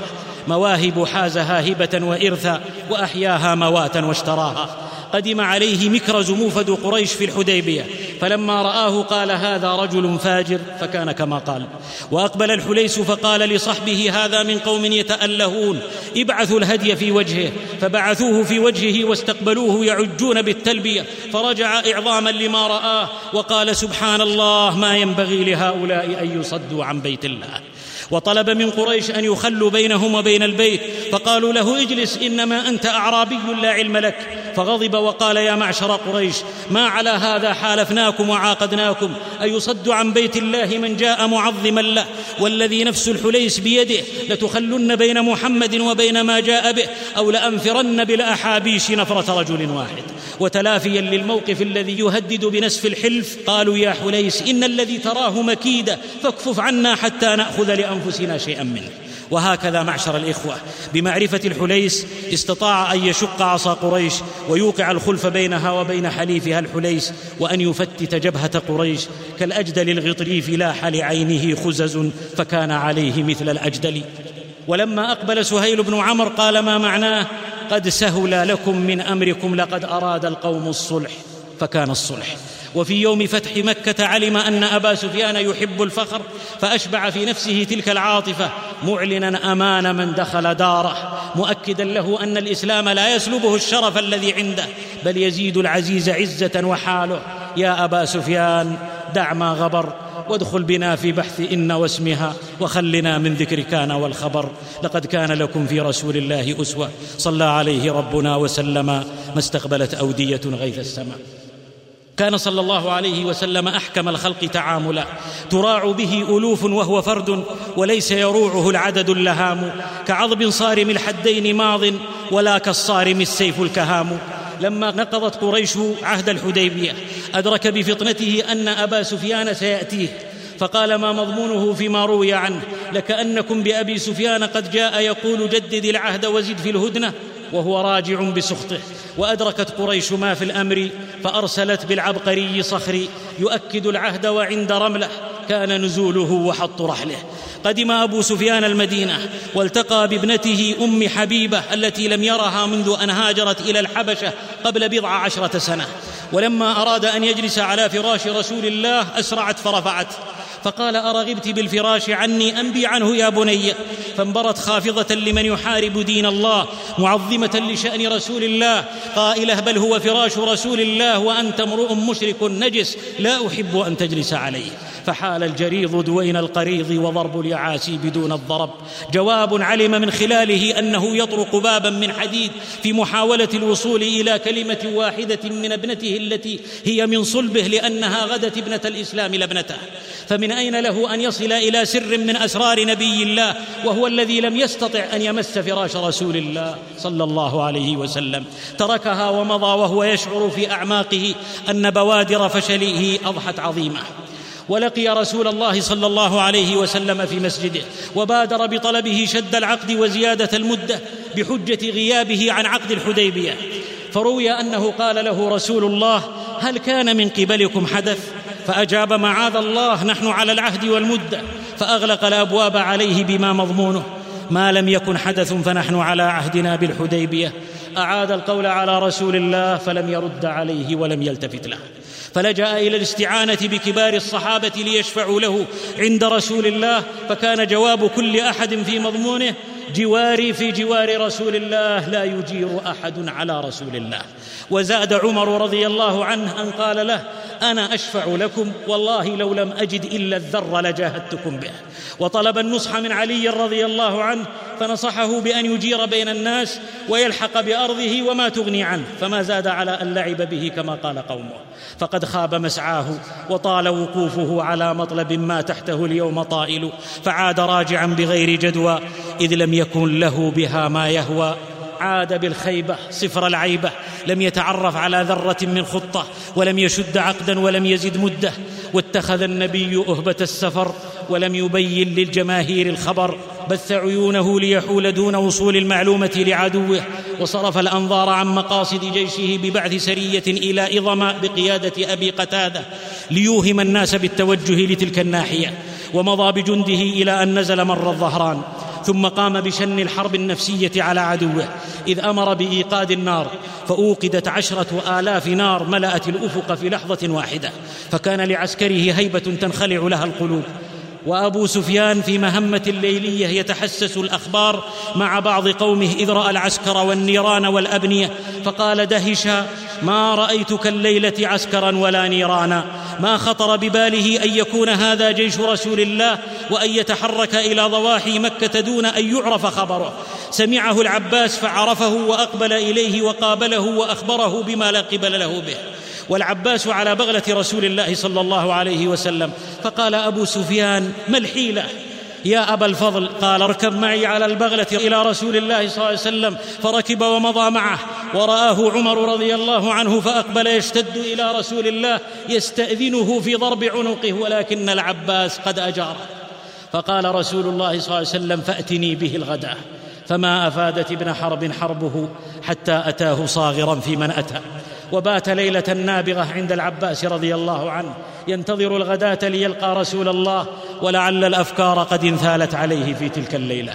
فذكرى لقائه بهرقل ماثلة بين عينيه يوم خرج من عنده والغيظ يأكل قلبه وهو يذكر قوله له إن كان ما تقول حقا فسيملك موضع قدمي هاتين ولو أعلم أني أخلص إليه لتجشمت لقاءه ولو كنت عنده لغسلت عن قدميه. ولعل ذاكرته عادت به إلى مسامرته مع أمية بن أبي الصلت قبل البعثة يوم كان يذكر له أمية أن نبيا يبعث في الحرة. ثم لقيه بعد البعثة في اليمن وقال له كالمستهزئ به يا أمية قد خرج النبي الذي كنت تنعته. فقال أمية إنه حق فاتبعه. لكأني بك يا أبا سفيان إن خالفته ربطت كما يربط الجدي حتى يؤتى بك إليه ليحكم فيك بما يريده. وقد كان ما ذكره أمية. وجيء به الغداة فعرض على رسول الله صلى الله عليه وسلم فأغضى بأبي هو وأمي وروحي عن كل ما مر به معه. ما عنفه وما وبخه بل عرض عليه سعادة الدنيا والآخرة وبعد مداولة أسلم وأعلن الشهادة.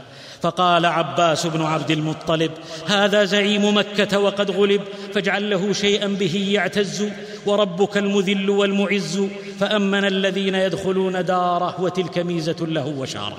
هنا معشر الإخوة نقف أمام صورتين متقابلتين. ندرك من خلالهما عظمة التخطيط والحكمة عند القيادة النبوية التي فاقت كل قيادة بشرية مهما اتخذت من تدابير امريه له طريق إلى العلياء مختصر كالسيل بالليل لا يبقي ولا يذر. الصورة الأولى يوم أن تمكن أبو سفيان أن يحزب عشرة آلاف مقاتل من قبائل الحجاز ونجد وحلفائه اليهود على حرب رسول الله وكان يمكن أن تسقط المدينة. إلا أن عظمة القيادة النبوية استطاعت أن تقيم الخنادق خلال أيام حول المدينة فصمدت أمام أشرس هجوم وأعنفه وردت جيوش الأحزاب خائبة ذليلة أمام جيش لا يجد من التمرات ما يقيم به أوده.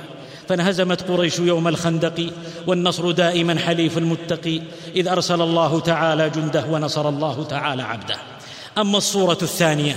يوم أن انتقل رسول الله صلى الله عليه وسلم بعدها إلى طور الهجوم على عدو فتحرك بنفس عدد الأحزاب بعشرة آلاف مقاتل لينزل مر الظهران قرب مكة.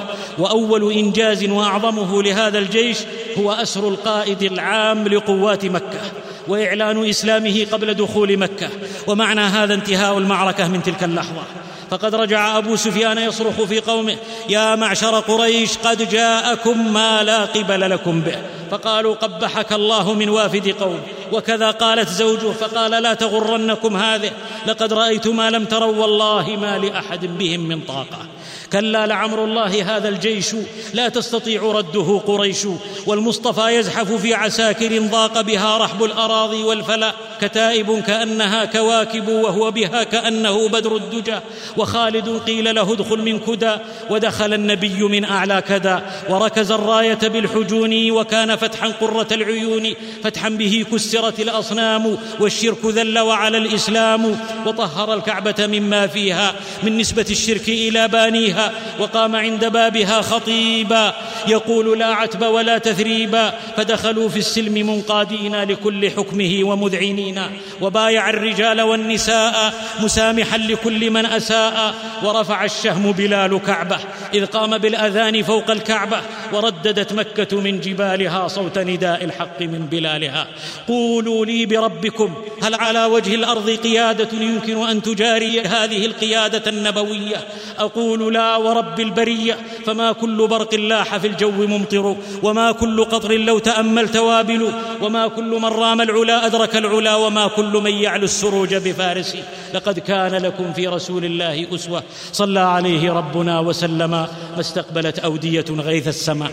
وبعد إخوتي هذا رسول الله خير عباد الله اسم حروف المعالي فيه واضحة وكل عال سواه حرف إدغام تعود برأيه الظلماء صبحا ويستسقى بحكمته الغمام حكمة فياضة عبقرية نادرة ذكاء ونجابة فطانة وحصافة له رتبة ما نالها الدهر غيره تسامت به فوق السهى والفراقد أعظم قيادة بشرية تسوس الناس بالحب والحكمة قاد الغني بالحب والحكمة حتى زهد في ماله والفقير حتى اغتنى به. قاد من يأتيه راغبا في الجريمة بالحب والحكمة فما خرج إلا والجريمة أبغض شيء إلى نفسه. تأتيه الأموال فيوزعها على جنده ولا يستأثر بشيء منها لنفسه. يأتيه قليل اللبن فيجمع له أهل الصفة لعلمه أنهم لا يجدون مثله. أحب الخير لقومه وكاد يهلك نفسه خوفا عليهم الا يؤمنوا حتى عاتبه ربه. كل ذا ولم ينتظر مقابلا منهم. فضلا عن أن يذكرهم بمنجزاته صباحا ومساء كأنما يمن عليهم. فاطمأنوا له ونفذوا أوامره وأحبوه حبا لا يعلم مثله. تهافتوا على بصاقه وتقاتلوا على فضل وضوئه وتقاسموا شعر رأسه. راسه. تغلغل حبه في كل قلب فباديه. مع الخافي يسير. تغلغل حيث لم يبلغ شراب ولا حزن ولم يبلغ سرور. زكاه ربه وشهد له خصمه. مثل أعلى قدوة حسنى. شواهد حكمته لا تكاد تحصى. أحاول ذا ومن لي بالمحال. بذلت الوسع لكن كل مهري. بأول غلوة ونبت نصالي فما محل فمي والشعر حيث أتى. مدح من الله متلو بكل فمي فذكره قد أتى. في هل أتى وسبا وفضله ظاهر في نون والقلم. لكنني حائم حول الحمى طمعا شاه الذي حول ذاك الحي لم يحمي. صلى عليه ربنا وسلم ما استقبلت أودية غيث السماء. بهذا الخلق سجل أتباعه صلى الله عليه وسلم صفحات كالقلائد في أجياد الخرائد. أرق من النسيم وأطيب وألطف من الزلال وأعذب وأحلى من الشهد وأعجب. لقد مزجت محبتها بروحي مزاج الشهد بالماء القراح. ففؤادي عن هواها غير سالي. سحرتني يا ترى من ذا الذي علم الصفحة بالسحر الحلال؟ هذا عمر رضي الله عنه. ما رآه الحق يوما راكعا لهوى نفس ولذات سلاف في خلافته الراشدة جاءه وفد العراق بقيادة الأحنف لمقابلته فوجدوه يهنأ إبل الصدقة. فلما راهم نادى يا أحنف أعن أمير المؤمنين. فقال رجل من وفد العراق رحمك الله يا أمير المؤمنين هل لا أمرت عبدا من عبيدك يهنأ عنك؟ قال وهل عبد أعبد مني ومن الأحنف؟ ألم تعلم أن من ولي أمر المسلمين كان لهم بمنزلة العبد من السيد.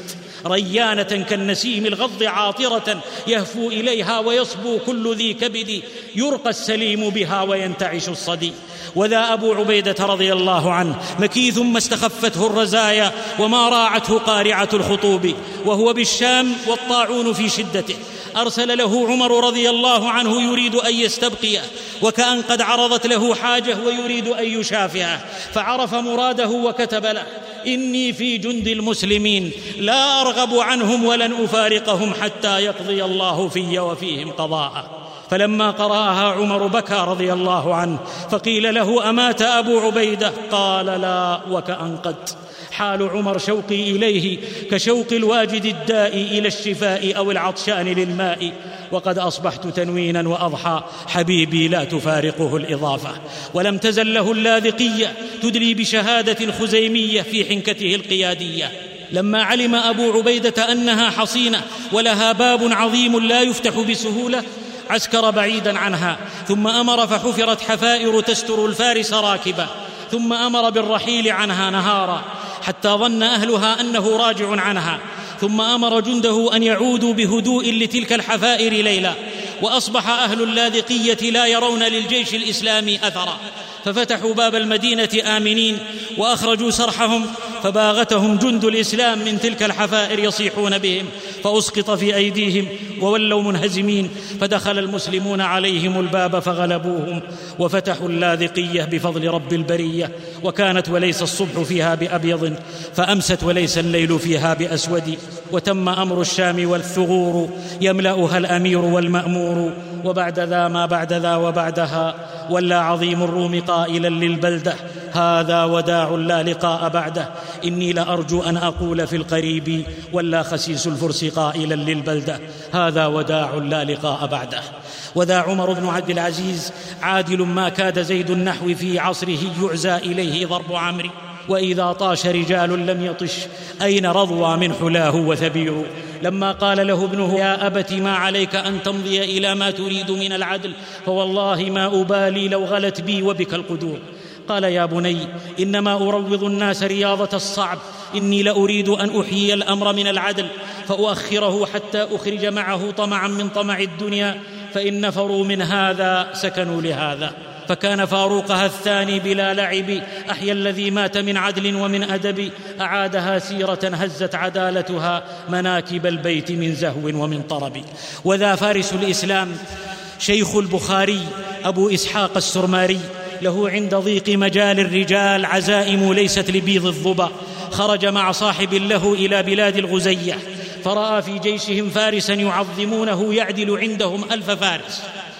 فاستعد لبرازه وخرج له من الغد بعمود في كمه وتظاهر أمامه بالانهزام حتى أبعده عن جيشه ثم عطف عليه بالعمود فضربه به فقتله وهرب لقومه. فأرسلوا من خيرة فرسانهم خمسين في طلبه. فثبت تحت تل حتى جازوه ثم كر عليهم من خلفهم بعموده يضربهم واحدا واحدا حتى قتل تسعة وأربعين وأمسك الأخير فقطع أنفه وأذنيه وأطلقه ليكون لمن خلفه آية. ذهب الحمار يطلب قرنين فعاد مصلوم الأذنين. فلله در السرماري أسد له في كل ثغر مربض ومتى حل بدار قد بغت حل فيها الويل منه والثبور. كان الجيش الإسلامي يحاصر بلدة قائدها قاعد على صفة. فرماه السرماري بسهم فغرزه في الصفة. فأراد أن ينزعه فخاط يده بسهم آخر فتطاول الكافر لينزعه فرماه بثالث في نحره فلقي حتفه واستسلمت البلدة له فلله دره يخطف الأرواح من أعدائه مثل ما تختطف الطير الصقور. وذا إياس القاضي علم أوتي من خالقه حكمة ترغم آناف الرجال. احتال قوم على وكيع صاحب خراسان ليشهد لهم وكان ذا طيش أخا حماقة يثرثر بالكلام وليس يدري مكان الرأس أو يدري مداسه والقاضي لا يقبل شهادته. فلما دخل على القاضي أظهر له الحفاوة وأجلسه بجواره ثم قال له مرحبا أبا مطرف واهلا بك ما جاء بك؟ قال جئت لأشهد لفلان في كذا. قال أبا مطرف إنما يشهد الموالي والتجار والسوق ما لك ولها قال صدقت ومضى. فقال له بعض خاصته قد خدعك إنه لا يقبل شهادتك. فأرغى وأزبد وقال لو علمت لفعلت به كذا وكذا بالعصا. وهدد وهذا ورماه من رث الكلام وغثه وقبيحه باللحن والإعراب. وكان قردا ذا ذنب فعاد قردا أزعرا. وذا عمرو بن العاص رضي الله عنه له في كل ميدان زئير وفي نادي الدهاة له السيادة. كان يحاصر أحد حصور مصر المنيعة فطلب البطريق منه رجلا يفاوضه فذهب عمرو بنفسه ودخل على البطريق على أنه مرسل من عمرو ولا معرفة للبطريق بعمرو. دار بينهما حوار نم عن عبقرية عمرو وحنكته ودهائه فعزم البطريق على الغدر به وأوعز إلى حرس حصنه أن يقتلوه عند مغادرته وزوده بجائزة سنية إمعانا في خداعه لأنه سافل لا يعرف الأنف. لمح عمرو في عيون الحرس ما أثار ريبته فعاد من فوره إلى البطريق قائلا أيها البطريق إن الجائزة التي وهبتنيها لا تكفي أبناء عمي جميعا فهلا أذنت لي أن آتيك بعشرة منهم لينالوا من كريم عطائك ما نلت؟ فسر بها البطريق. وقال نعم ممنيا نفسه بقتل عشرة معه وأشار إلى الحرس أن خلوا سبيله. فذهب عمرو وقد نجحت مكيدته ونجا من غدره ورد كيد الكافر في نحره. ولم يزل عمرو يحاصر مصر حتى استسلمت له. ولقيه البطريق الغادر بعد الفتح فعرفه. وقال له أأنت ذاك؟ قال نعم على ما كان من غدرك. وذاك لكم إذا العنقاء أضحت. مرببة وشب ابن الخصي ومردود خداعكم وعليكم كما رد النكاح بلا ولي. وذا ليث الإسلام الكرار أبو سليمان المغوار سيف سله الله على الكفار يهوى الرماح قدودا ذات منعطف والمرهفات خدودا ذات توريد كم غارة عن حمى الإسلام كفكفها بالضرب والطعن أو بالرعب والرهب قمة عسكرية دهاء وعبقريه لقي هرمز وخيره فاختار هرمز المواجهة قام خالد بتقسيم جيشه وانطلق معميا وجهته مظهرا أنه متجه لكاظمة فوجه هرمز كافة قواته إلى كاظمه وأمر بحفر الخنادق والاستعداد لخالد. فحفروا واستعدوا وعلم خالد فتوجه إلى الحفير وترك كاظمه. فاغتاظ هرمز وأصدر أمره لقواته بالعودة إلى الحفير ليسبقوا خالدا وعلم خالد فتباطأ حتى وصل بجيشه إلى الحفير. وحفروا الخنادق وربطوا أنفسهم بالسلاسل. حينها علم خالد فعطف بجيشه على كاظمه. فأرغى هرمز وأزبد وبربر وجرجر وتوتر وأصدر أمره إلى جيش منهك من حفر الخنادق وحمل السلاسل بالعودة إلى كاظمة وخالد هناك في انتظاره. لمواضيه صليل وزئير ومتى نازل فالليث الهصور وما أن التقيا حتى دعا هرمز خالدا للبراز وعهد إلى حامية من فرسانه أن يغدروا بخالد وخالد خالد ذو انتقام شقي الجاني به وعلى الباغي عبوس قمطرير مال عليه خالد رضي الله عنه فاحتضنه فحملت الحامية على خالد للغدر به فأتاهم القعقاع فأبادهم ولا يهزم جيش فيه مثله. وقام خالد بذبح الغادر فكان أمره كأمس الدابر وانتصر الحق على المكابر. ركن الفرس للفرار بعد قتل قائدهم الختار. فركبهم المسلمون يقتلون ويأسرون فما نجا منهم إلا من ركب السفن عاريا أو شبه عاري. رخيصا لا يساوي ربع فلس إذا ما بيع في سوق الدواب. إنه خالد قائد نادر دقيق في رسم الخطط سريع في التنفيذ مهما كانت المخاطر. قدرة فائقة على ابتكار الأساليب المفاجئة. لا ينام ولا ينيم ولا يبيت إلا على تعبئة. طوق المصيخ على شكل دائرة وهم يحتسون في عرس زعيمهم الخمر. وفي منتصف الليل شن هجومه الصاعق عليهم من كل جهة فكان أول قتيل زعيمهم الذي لم يفق بعد من السكر حتى أطاح خالد برأسه في جفنه الخمر وصحى أهل البلدة على وقع السيوف والأسنة فلم ينج منهم إلا القلة. ولما حال الخندق بينه وبين أهل الأنبار نحر الإبل الهزيلة العجاف وردم بها النقط الضيقة من الخندق وعبر إليها إلى الأنبار فاستسلمت الأنبار. وفي أسلوب صاعق مفاجئ اختطف قائد نصارى العرب في عين التمر من قلب صفوف جيشه وعاد به أسيرا فدمرهم دون أن يخسر جنديا واحدا. وبارز رجلا من فارس يعدل عندهم ألف فارس فصرعه ثم اتكى عليه ودعا بغدائه امعانا في إغاظة أعدائه. وفي إنجاز يعجز عن تحقيقه أعتى الجيوش المدججة بكافة الأسلحة يسيطر على أكثر من ثلثي العراق في أربعين يوما بروح ما تعودت الخنوع. عضب إذا ما قام يوما خاطبا فالهام تسجد والجماجم تركع. ذاك سيف الله لا تبصر في حده الماضي فلولا وانثلاما. فلله دره كمن دق في يده من سيف. قد أتعب السيف من طول القراع به فالسيف في راحة منه وفي تعب. إنهم أتباع رسول الله أولئك الذين هدى الله. هم المصيبون في الآراء والحكماء هم الأسود إذا ما جاهل جهلا وهم للدين هادوا كل ماشي. ومن ماشاهم سبق المماشي. وهم إذ تخرس الخطباء لسن سواء منهم كهل وناشي. أضاءوا لنا الغبراء والشرق والغرب. وأحيوا لنا المسنون والفرض والندب. فهم منهل عذب الرد المنهل العذب. وهم أصل ونحن له فروع. وهم متن ونحن له حواشي. أيها الجيل قد تقتضي الشجاعة أن تجبن ساعة. لا تضع الصوت إن أغنى اللسان ولا تضع السيف إن أغنى الصوت. وإذا هممت ورود أمر فالتمس من قبل مورده طريق المخرج. ومداراه لا ادهانا تخبي بها نارا وتقدح ودا. فعند الحكماء الشر بالشر لا يطفى. من شك فليوقد نارين ولينظر هل تطفئ إحداهما الأخرى. والنار بالماء الذي هو ضدها تعطي النضاج وطبعها الإحراق ومن يؤت الحكمة فقد أوتي خيرا كثيرا. وقد تكون بحد المشرفيات ففي السيف نجاة حين لا ينجيك إحسان. واللوم للحر مقيم رادع والعبد لا يردعه إلا العصا. أيها الجيل خاطر من استغنى برأيه. نار الروية نار جد منضجة وللبديهة نار ذات تلويح. وقد يفضلها قوم لعاجلها لكنه عاجل يمضي مع الريح.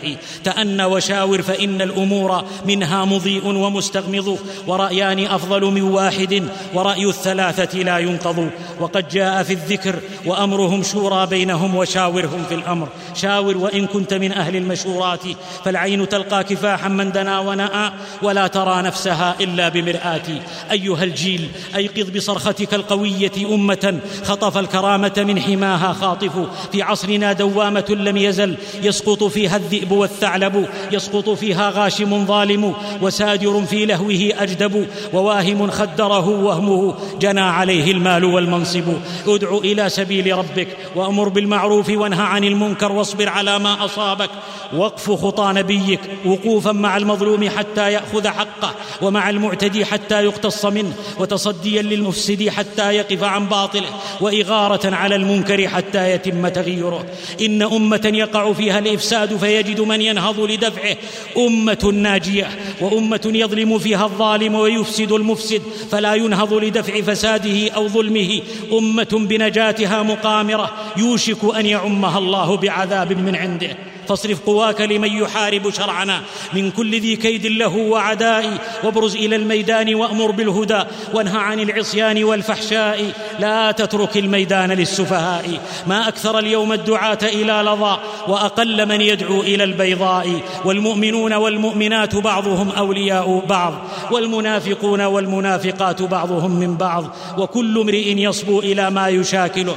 بلغوا رسالة الله. ولا تخشوا أحدا إلا الله. واتقوا فتنة لا تصيبن الذين ظلموا منكم خاصة. فالأمر بالمعروف في ديننا شعيرة يصفو بها المشرب والنهي عن منكر أفعالنا. لولاه لم يسلم لنا موكب والروض لا يبقى على خصبه إن غاب عنه العارض الصيب. يا أمة محمد صلى الله عليه وسلم لا تختلفوا فتهلكوا واعتصموا بحبل الله جميعا ولا تفرقوا. ليس الشقاء بزائل عن أمتي حتى يزول تفرق وتحزب. إن أعداء الأمة يسعون جاهدين في الوقيعة والمكر باهل السنة لينشغلوا بالحرب بينهم عن الحرب مجتمعين على عدوهم.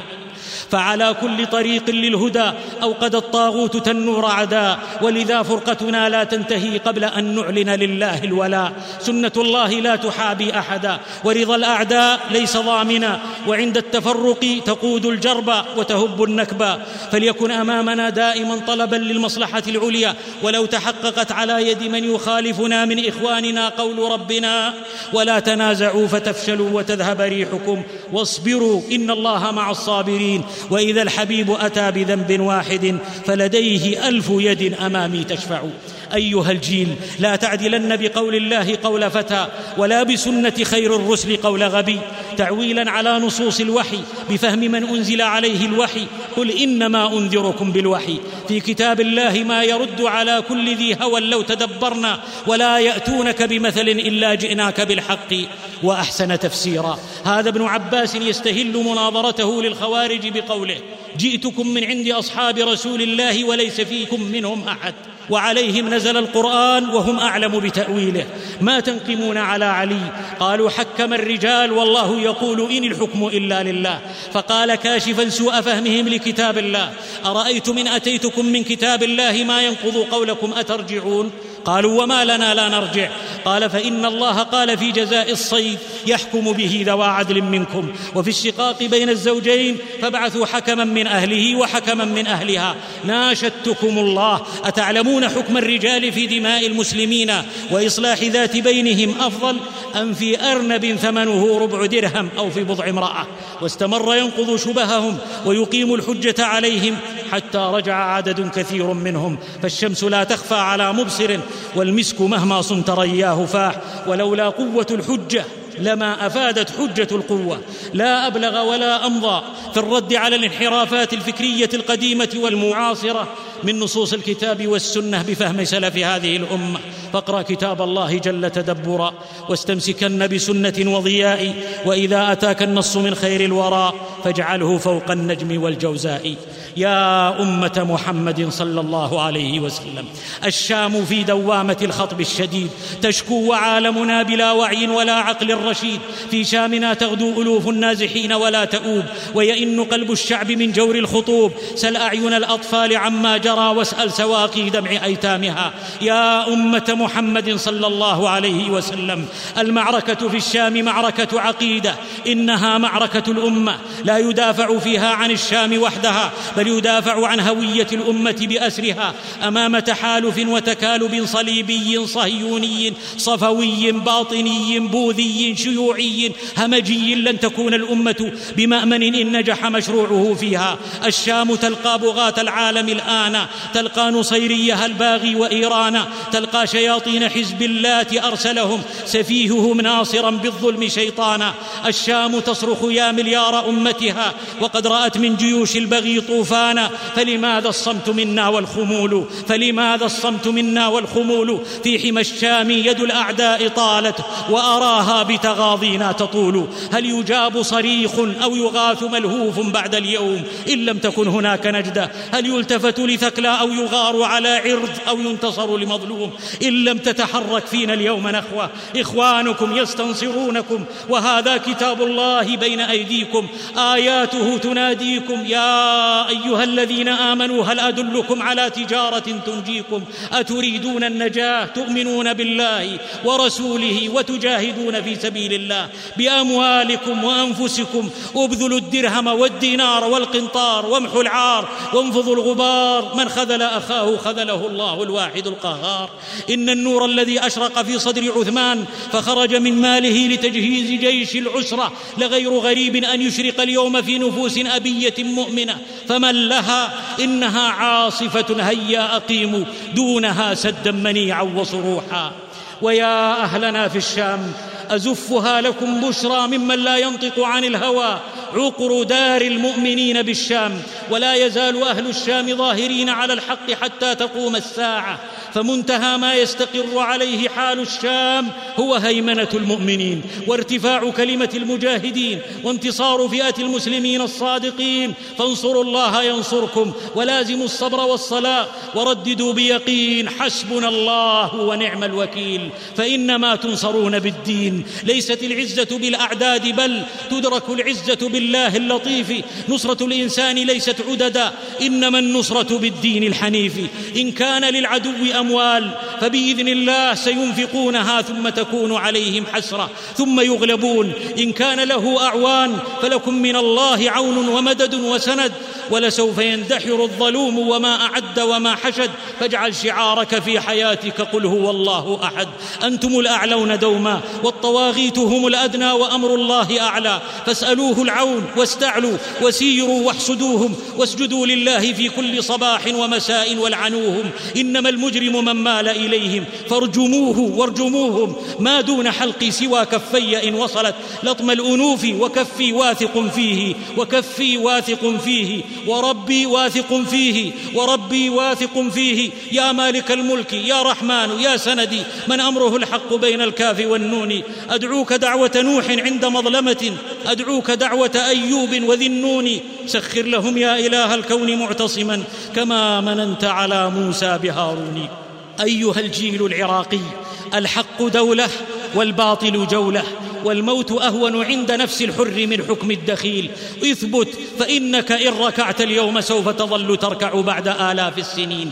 وأطيعوا الله ورسوله ولا تنازعوا واصبروا. العاقبة للمتقين والأرض يرثها الصالحون. صبرا عراق الرافدين فلم يزل في ليلك الداج جوار كنس لا يأس من عون الإله فإن من جعل المهيمن قصده لا ييأس. أحبتنا في كل مصر ما كل سوداء تمرح. الرافضة عدو بل هم العدو. قد صار إبليس لهم تابعا يقول يا للعون والنجدة ظاهر مذهبهم الرفض وباطنه الكفر المحض. لهم في معاداة الإسلام وأهله حدة. قتلوا الحجاج وألقوهم في بئر زمزم لم يراعوا حرمه. وأخذوا الحجر الأسود وبقي عندهم مدة. وقتلوا من علماء المسلمين ما لا يحصى عده. هم مع كل عدو للإسلام وأهله. بمعونتهم دخل التتار بلاد الإسلام. وقتلوا الخليفة ودمروا بغداد وأهل بغداد وبهم اليوم أسقط الطالبان ودمرت بلاد الأفغان واحتلت العراق وكان ما كان. والشام ها هي صارخة. حذرا حذار الرافضة. من قبل حمى نافضه ما كل ما احمر للعينين منظره ورد ولا كل ما يخضر بالآسي. أرأيت ملسوعا يلوذ بأرقم. لا تتجر في سوقكم عقرب. لا مرحبا بالعقرب التاجرة. وإن خفتم عيله فسوف يغنيكم الله من فضله. فلا تصبوا إلى ري ذليل إذا ما كان عز في أوامي. يا أمة محمد صلى الله عليه وسلم ألا ثكلة أم الخنوع الثواكل؟ أيحكم ديوث ويقبل حكمه؟ وهل قال في هذا من الناس عاقل؟ إن الاستسلام للاتفاقيات الدولية في أحوال المرأة والأسرة والعلاقات الاجتماعية مصادمة للشريعة وعبودية لغير رب البرية واستنساخ لمستنقعات الغرب الآسنة الدنية وقضاء على رسالة المرأة الحياتية اما وزوجة وسكنا ومربية أجيال أبية فالمفسدون لها بكل منعرج رصوا الصفوف وأتقنوا النبح نصبوا الشباك وزينوا القبح يا قومنا فلتسمعوا النصح. فالصوت من طول الندى بح. إن الذي يختال في دنس لا يستطيب المسك والفوح. أترجون الشفاء لدى طبيب يدس السم في كأس الدواء ويمشي الهيدبا بين الأسود. وقد نسي الأكف على قفاه وفي أذنيه آثار العبيد. يا أيها الأحرار والأغيار دوروا مع الكتاب حيث دار. لا خير في من لا يغار. إن شعوبا ثارت على أنظمة استعبدتها عشرات السنين. لهي جديرة أن ترفض العبودية لهيئات دولية تحاول انتهاك العرض وسلب الكرامة والحرية والقضاء على القيم الإسلامية. فليكن لسان حال الأبي والأبية فلا الحياة على النكراء من ديني. ولست أبذل عرضي كي أعيش به. ولو تأدمت زقوما بغسليني. ليرى المرجفون أنا أبات ما على عرضنا لهم من سبيل يا عالم الملة. يا عالم الملة حديث غيرك موضوع ومتضع وقولك الفصل إن طاروا وإن وقعوا. حدث فإن الليل مد رواقه محنا ولم يلمع بهن بريق. سالت دماء المسلمين وعندنا يعلو الهتاف ويعصف التصفيق. عار على العين الصحيحة غضها عما يراد لمثلها. أن تبصره والشدو إن لم يأت في زمن الشجا. أقبح بصوت غنائه والحنجرة. إني أخاف على قاع السفينة أن يلهو الصغار بها يوما فتنخرق. في كل نازلة إلى العلماء تشير الأحداق وتشرئب الأعناق. وهل بارق يشتام إلا من الحياء؟ وهل عسل يشتار إلا من النحل؟ واجب العالم كما قال العز إذا أذل الحق أن يبذل جهده في نصره ويجعل نفسه بالذل والخمول أولى منه. وإن عز الحق وظهر وجب أن يكتفي به وأن يستظل بظله. عباءتي حين تبغي الريح تعريتي وقبضتي حينما ترتج أركاني. لا يجوز بحال أن يبقى العلماء الأبرار مجرد مراقبين للأحداث ومتابعين. بل ينبغي أن يكون دورهم في بناء الوعي وتسديد الرأي دور القادة الموجهين. لن ينصر الحق المهدد فاجر أو طاغية والرائد لا يكذب أهله. وجدير إذا الليوث تولت أن يلي ساحها جموع الثعالب. والليث إن نالت حماه ثعالب جرم عظيم أن يسمى قسورة. أيها الجيل خذها من ابن القيم في المضمون. حصننا الحصين سنة سيد ولد آدم أجمعين عليه الصلاة وسلام رب العالمين. من ورد حوض سنته فشرب منه وتضلع في الدنيا. ورد حوضه في الآخرة فشرب منه شربة بيده لا يظمأ بعدها أبدا. فإن لم ترد في هذه الدار حوضه ستصرف عنه يوم يلقاك آنك. فرد أيها الظمآن والورد ممكن فإن لم ترد فاعلم بأنك هالك. أخيرا أيها الجيل دونك العرار المشتار في حكمة المختار. شمه تجد فوق ما تهوى وتختار. قد فاح نشر له فاستنشقنه ولا تعدل به العنبر الهندي والغاره برياضه طنب خيامك واسكب غمامك وانسخ به غمام الغم واهزم جيوش الهم والقه بالفتح يلقك بالضم. عطر به النادي والحاضر والبادي وقل للماهر الحادي به في السهل والوادي. ترفق أيها الحادي نحوه عجبي. أريج المسك رياه وريح المندل الرطب. ووداعا ووداعا وإلى. ملتقى إن لم يحل من حائل يا رب أسكنا فسيح جنتك. والنار نجنا منها برحمتك. واغفر لنا ما كان من ذنوبنا. وزين الإيمان في قلوبنا. اللهم انصر دينك وكتابك وسنة نبيك وعبادك المؤمنين. اللهم من على هذه الأمة بالولاة الأخيار. وباعد عنها وأذل الأشرار. يا قوي يا قهار. اللهم إنا نسألك بعزتك وقدرتك وجبروتك وكبريائك وعظمتك أن تهلك طاغوت الشام وجنده ومن أعانه. اللهم إنا نسألك بعزتك وقدرتك وجبروتك وكبريائك وعظمتك أن تهلك طغاة الشام والعراق وبورما ومالي وفلسطين وأفغان وأثيوبيا وجندهم ومن أعانهم. اللهم اجعل لإخواننا من كل هم فرجا ومن كل ضيق مخرجا ومن كل بلاء عافيه اللهم أنزل عليهم من الصبر أضعاف ما نزل بهم من البلاء. اللهم واشف صدورهم من الأعداء ومكن لأهل السنة يا سميع الدعاء. اللهم ارفع علم الجهاد اللهم ارفع علم الجهاد. واقمع أهل الزيغ والشر والفساد والعناد. اللهم عليك بأهل الفساد والزندقة والإلحاد. اللهم كن لهم بالمرصاد وأهلكهم هلاك عاد. يا من له الدنيا والآخرة وإليه المعاد. ونسأل الله عظيم المنة أن ينصر الحق وأهل السنة. والحمد لله ختاما وابتداء ثم الصلاة والسلام سرمدا على ختام الأنبياء أجمعين وآله وصحبه والتابعين. وختاما تقبلوا تحيات إخوانكم في مؤسسة الإمام البخاري الإسلامية بمكة المكرمة. هاتف خمسة أربعة ثلاثة أربعة اثنان ستة سبعة وعلى النسوخ خمسة أربعة تسعة خمسة سبعة سبعة تسعة. وجزى الله الشيخ خير الجزاء وجعلها في موازين حسناته يوم يلقى ربه. والسلام عليكم ورحمة الله وبركاته.